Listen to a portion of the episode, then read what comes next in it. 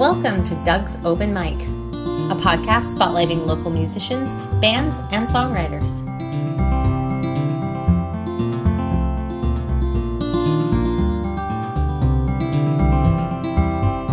Hi there, Doug's Open Mic back again. This is episode number three. For those of you that don't know, this is a podcast featuring local musicians, basically from the southeastern New England area. Think westerly, up to Boston, maybe out to Hartford, down to New Haven. Um, we talk about the local music. We do original songs. We have songwriters come in.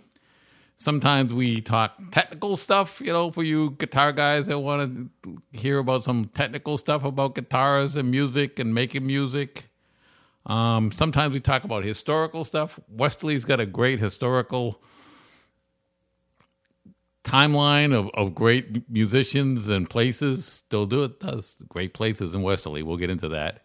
Um, we talk about the local music scene and maybe what you know myself and the guests are kind of watching, listening to these days.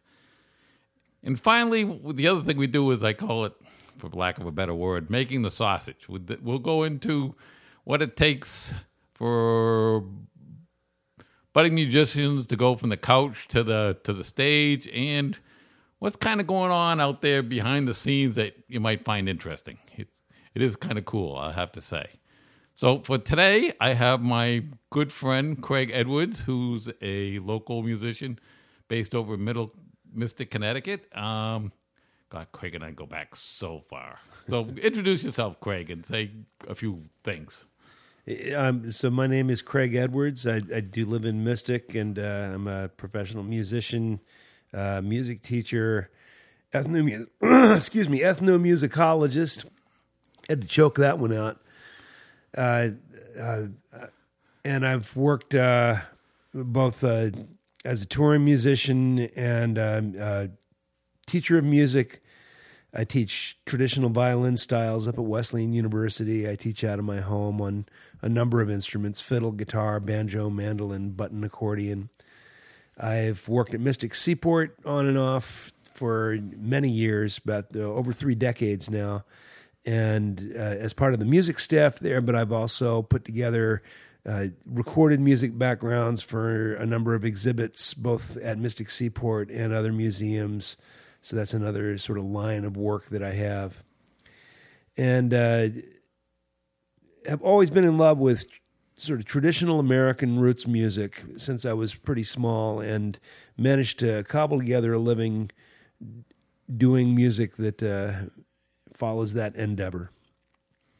So also we have Ben Barber here, who's our, our technical guy, and he he's always welcome to ask insightful questions, which he does. Someday I'm going to get you to just use the word producer off the bat. Oh, producer. That's right. It's producer. It's okay. and and, and uh, just just to off of Craig about the music lessons. I I took le- lessons for Craig for for he's a great teacher. Oh my God, he's got he's got the patience of Job. you know, it's, it's like it, you never felt like you know it's like God, I can't get this. And it's like no, no, just okay, hold on, we're gonna go in a little different direction here. That's fine. And also, he's the type of teacher. I classify music teachers into two categories. There's the one category where, where, where you go to the music teacher and they have a rigid lesson plan, and you know they, they're going to give you play guitar book number one, and you're going to do scales and you're going to do things, and then then when you get through that book, however long it takes, you go to book number two, and then you go through the. Craig, on the other hand, goes with the, well, what do you want to learn? It's like, I mean, when I first started going to him, I was like, I want to learn this song. Okay, let's go. Here we go. So, so good to know. Um, if you want to get in touch with him, we'll at the end here we'll we'll give uh, some. You know what? We'll do it now. Give some info if somebody wants to get a hold of you. If you want to get a hold of me, you can uh, email me at fiddlecraig at gmail.com. That's the best way to get a hold of me. Fiddlecraig at gmail.com. All right, then. So and the way I like to do these shows again, we'll, we'll just kind of talk about Craig's. I call it the early years. So you know, when did you start playing music? You know, I, I think Where, didn't you grow up in Virginia? I'm kind of Uh, thinking. Virginia, North Carolina. I was born in North Carolina. We spent spent uh, most of my childhood in Virginia. Uh, the town of Staunton, and we moved there when I was in third grade. And uh, at the time, and that was a long time ago. I'm I'm I'm ancient and crusty. You know, I I uh, I was. Uh, so this is the early '70s. Well, no, late '60s. It was late '60s when we moved there and there was a great music scene among teenagers in in Staunton. Uh, Staunton has a great park that was made by uh, Frederick Law Olmsted, the same guy who made the park here in Westerly, um, and also Central Park. And it's it's a beautiful place that had a bandstand in the middle, and these high school rock bands would play there every weekend, and I so I could go out there with my friends and hear these these young musicians really tearing it up. Um, there were some great great players at that time. Uh, another early uh, spot that I did a lot of music was a, a coffee house called the Needle's Eye that was held in a church basement, and it was a, a all ages space we'd call it now, but but then it was just sort of a teenager coffee house and it had a stage and, and a piano and a little bit of sound equipment and all kinds of people would, would perform there. Uh, I learned from musicians in the community uh, and and uh, took took a few guitar lessons here and there. Um, I remember when I was given my first essay assignment in uh, in junior high school. I had been playing guitar for a few years, and I decided to write my essay on the history of the guitar in, in America. And that was the beginning of an exploration that has taken me where I've I've gotten to now. As I started to read interviews, you know, Guitar Player magazine was out then, and there were a bunch of books out about rock music and the history of rock music. It was a, a flowering of writing about rock in that period. You know, writers like Nick Cohn and Greil Marcus were writing for these these magazines, trade magazines like Creem and Circus.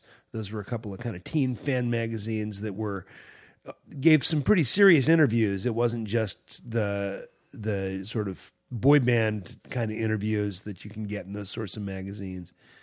And uh, Rolling Stone, of course but as I started to do research on these guitar players, all of them are talking about listening to old recordings of blues players and early country music and old time music. And I got curious about that and started to seek out recordings of people like Mississippi John Hurt and B.B. King and early uh, fiddle bands and started to be interested in playing other instruments than guitar and other styles than rock. And that trajectory took me where I ended up playing stuff that goes back into the 19th century.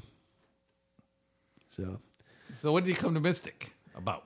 came to Mystic right after I graduated from college, about a year actually after I graduated from college. I went to Wesleyan University up in Middletown, Ah. majored in music with a concentration in ethnomusicology, which is a complicated word for just looking at music in its cultural setting.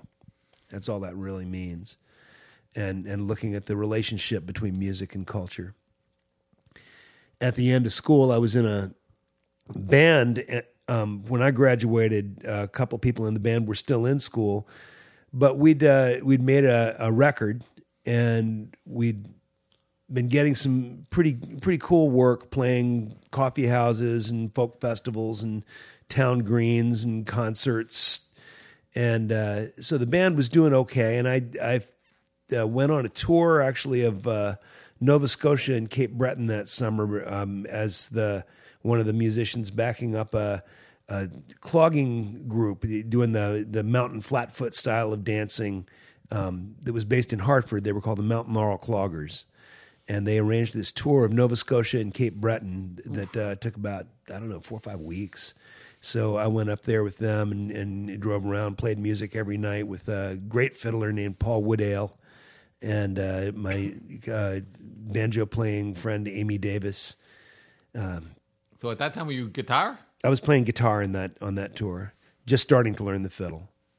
Um, and and uh, when I got back from that, I one of the people in the clogging team told me that a great way to have a flexible day job was to do substitute teaching. So I did that for about a year and a half, and and kept playing with the band and and uh, people in the band stuck around actually after school. So the next year we uh, we were still still going, and uh, I I entered into another year of substitute teaching, getting pretty tired of it already. That's a hard row to hoe, you know.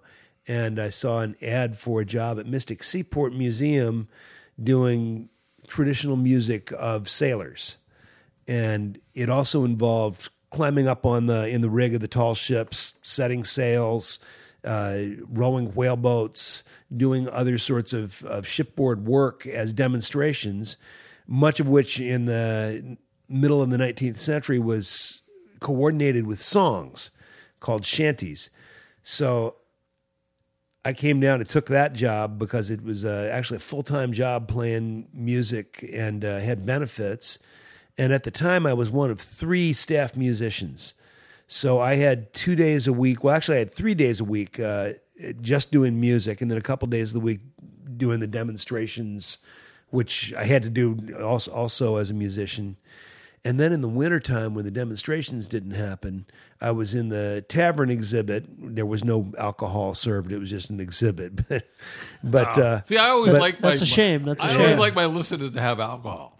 Well, well, there you go. So I was in the tavern exhibit all winter long with with uh, with my instruments and uh, and a, and a coal stove.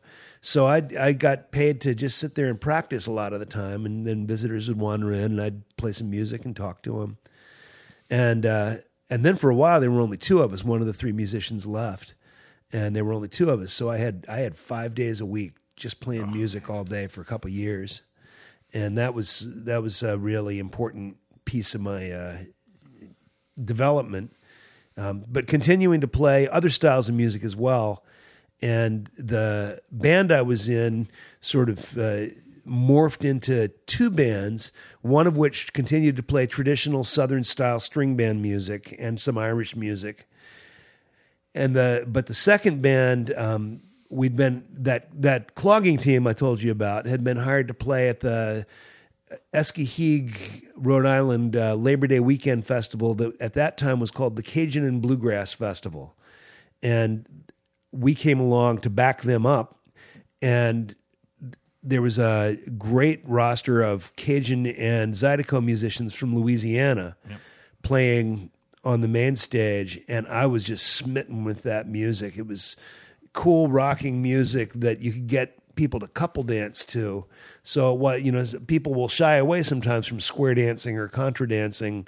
It just seems a little too organized to them. But couple dancing, now that's cool. You know, you can, and it's sexy and romantic, and especially this Cajun and Zydeco dancing um, is is is just great couple dancing. And I'd already started to play the button accordion because there was one at Mystic Seaport.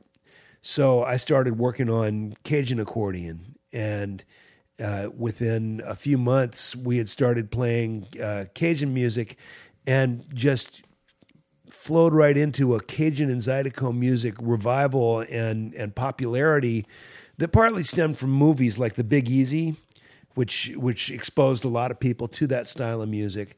It meant that bands from Louisiana were touring all over the country and playing all kinds of venues. Um, and there was a dance community that was initiated by this festival in Rhode Island, which has been around now for close to 40 years, I think. That turned into the rhythm and roots. That, that's now the Rhythm and Roots Rhythm, yep, Festival yep. in Ninigret, Rhode Island, still run by Chuck Wentworth, who uh, was just was and is an incredible advocate for American roots music in this region. He's he also runs the Grey Fox Festival, um, which is a, a bluegrass and acoustic music festival. Just an extraordinary uh, promoter and and advocate for traditional music styles and social music styles and and the blends of roots music that have been so influential, especially in the last fifteen years in American popular music. So that Cajun band is that what the one you're still kind of in? That band originally was called the Swamp Cats. yeah. And then there was a band down in North Carolina called the Swamp Cats, and as we started touring, they uh, they they were all lawyers, so they wrote us a pretty scary letter. Said you have that's to change the your worst. name. That's the that's So- the worst situation. We changed the name to the the Zyda Cats, and uh, there's a band in, I think in- it's a better name, actually. Uh, Well, I like the Swamp Cats better, but there's a band in California called the Zyda Cats, but they're in California, And they don't have so lawyers. they don't, and, And they're, they're not, probably not they're not all lawyers. lawyers. So, and they use a K for cats. We just used the C. Um, and that band was very active for for many years. It's uh, we've moved a little further apart. We don't play as regularly now, but we still do get together and play every now and then. Um, the string band likewise uh, continued for many years, and, and then as people moved apart, the personnel changed some, and uh, eventually I was the only original member of the band left. But that I'm still playing with with a string band that that derives from that band, and we play old time music, string band blues, early country music, a little bit of Cajun music. We're called the Root Farmers. Hell yeah, yep. Is um Brian Slattery in that one? Brian Slattery plays in that occasionally. Yeah, Oh man, he's so good. yes, he is. Great New Haven musician, New Haven area. We'll have to get him. Plays the fretless banjo like uh, you'd have to see it to believe it. Yeah. Um, backtracking uh, a little bit, what was the year that you um, like that that you said you you had just gotten out of school and you were playing with the band and some of the people were still in school and you made an album.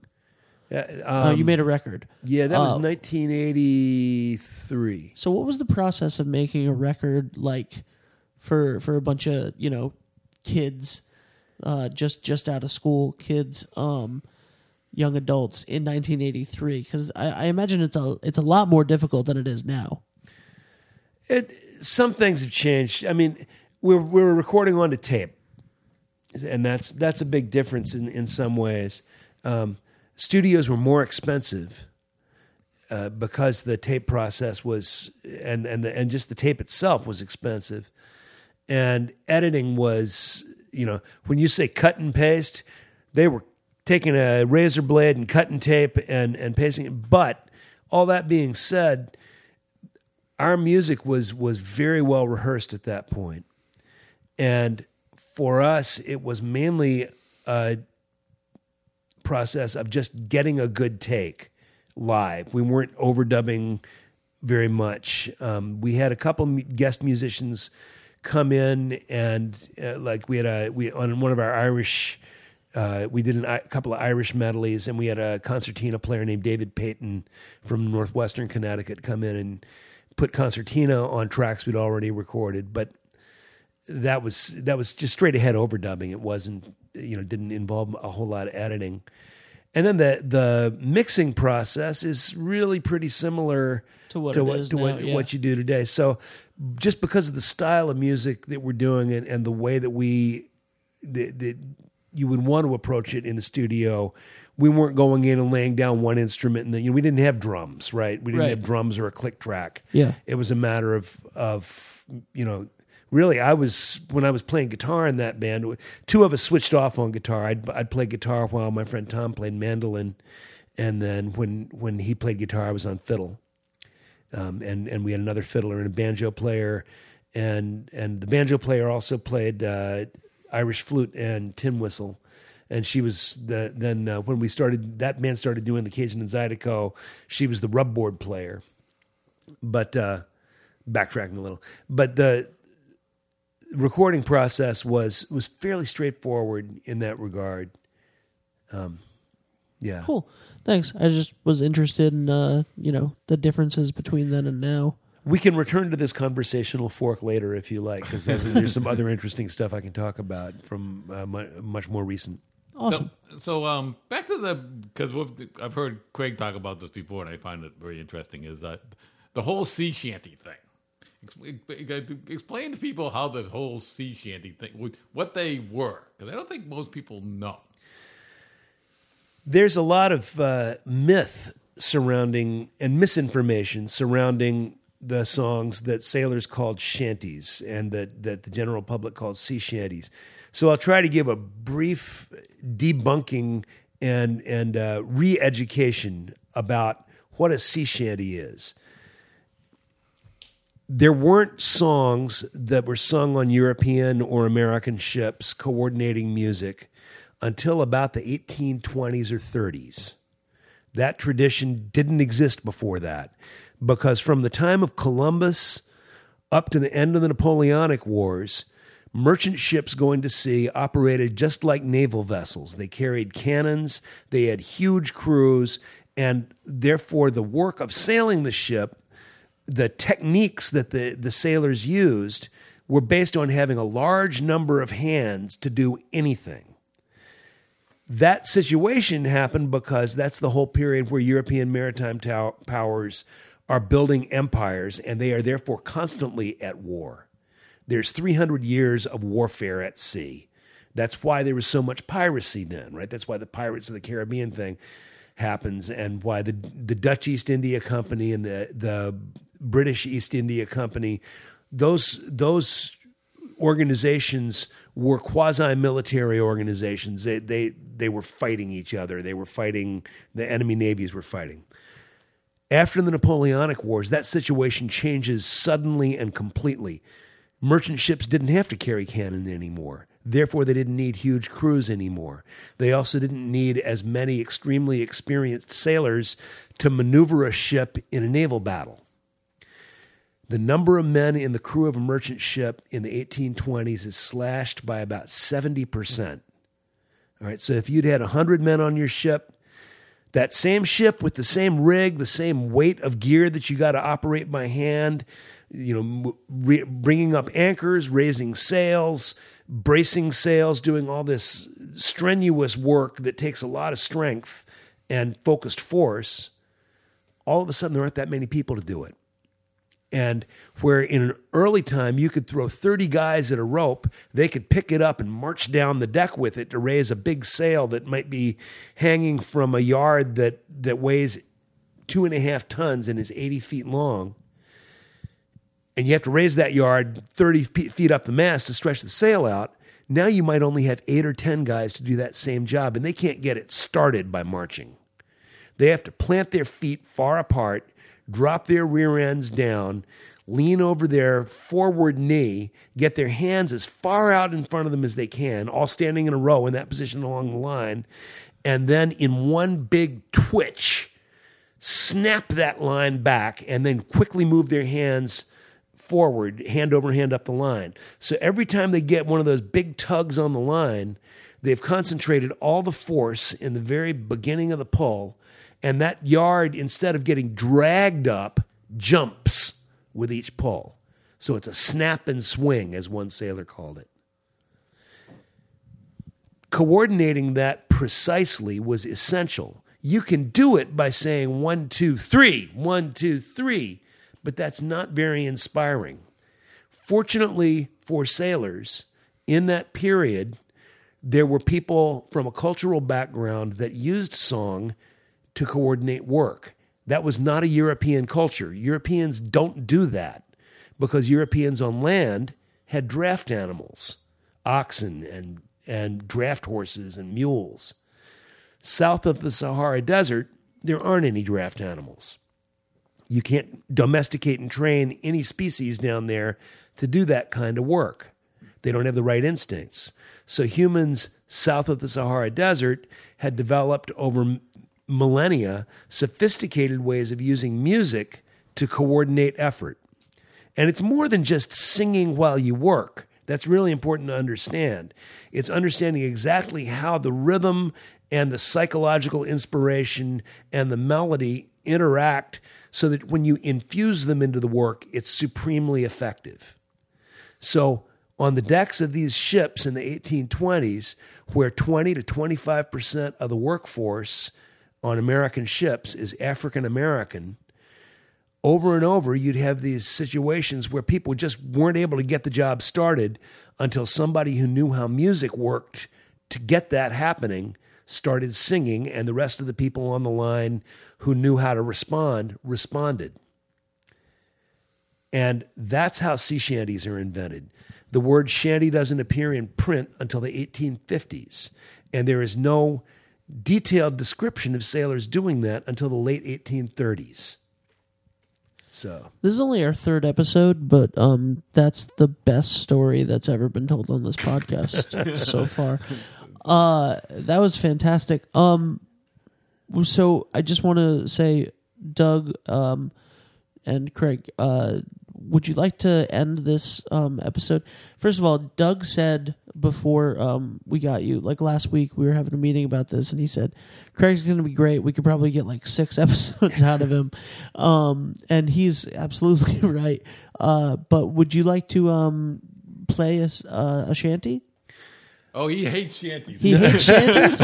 Would you oh, like to- oh, boy, oh boy. Uh, he- he well, probably- that's not strictly true. I I do hate being pegged as a sea shanty guy. Right. Let me let me talk very briefly about what happens after that. Okay. Which is that when folklore, the field of folklore at the end of the 19th century is a very nationalistic and, and ethnocentric endeavor. Right. British folklorists decided that because British sailors sang shanties, it must be an ancient British practice, despite the fact that they would admit in print that there's no documentary evidence of people singing on British ships before the 19th century. Right. That nationalistic view entered the the Zeitgeist. general the Yeah. zeitgeist and folklorists throughout the 20th century characterized shanties as this sort of elbow swinging British Isles thing, and everybody sings a shanty with an Irish accent, right? That's Yeah. because the Clancy brothers sang shanties during the early folk revival. Yep. But in the 19th century, a, an Irishman would much more likely imitate the way he thought a black man was singing than the other way around.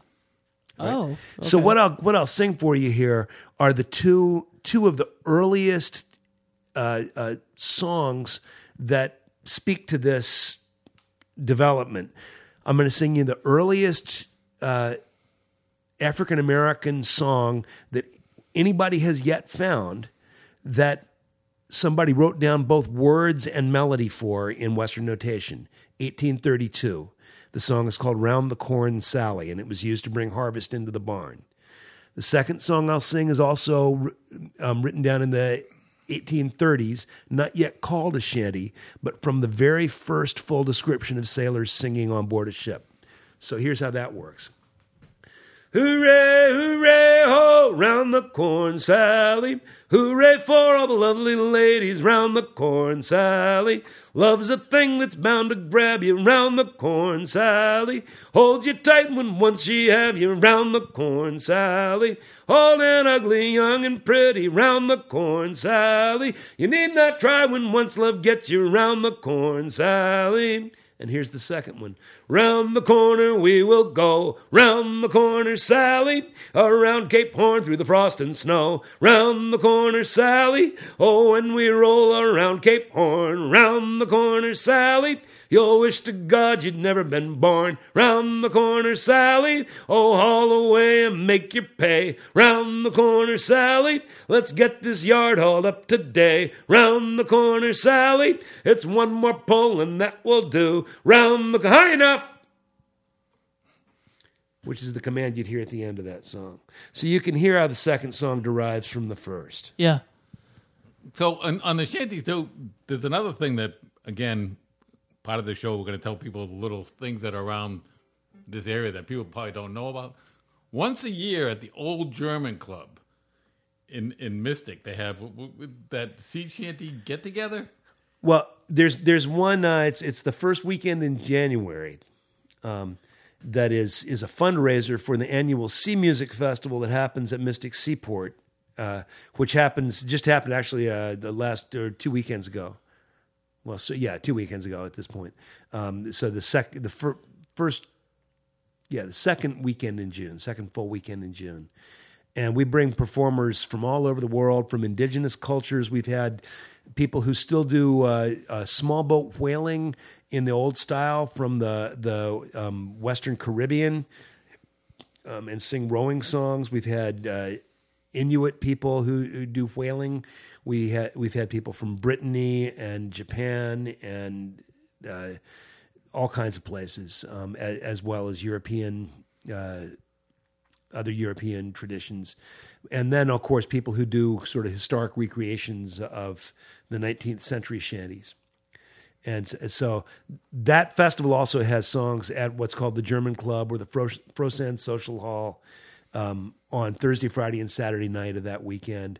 And you'll have 150, 180 people in that in that room Oh, it's amazing. about 120 of whom are really good singers. And anybody can get up and lead a call and response song, and that whole room will will raise the chorus, and it's astonishing. All right. Um, I think that's it. That's it for the. This will be number episode number three. We're not finished with Craig, so episode four will be forthcoming. Until then, everybody, have fun.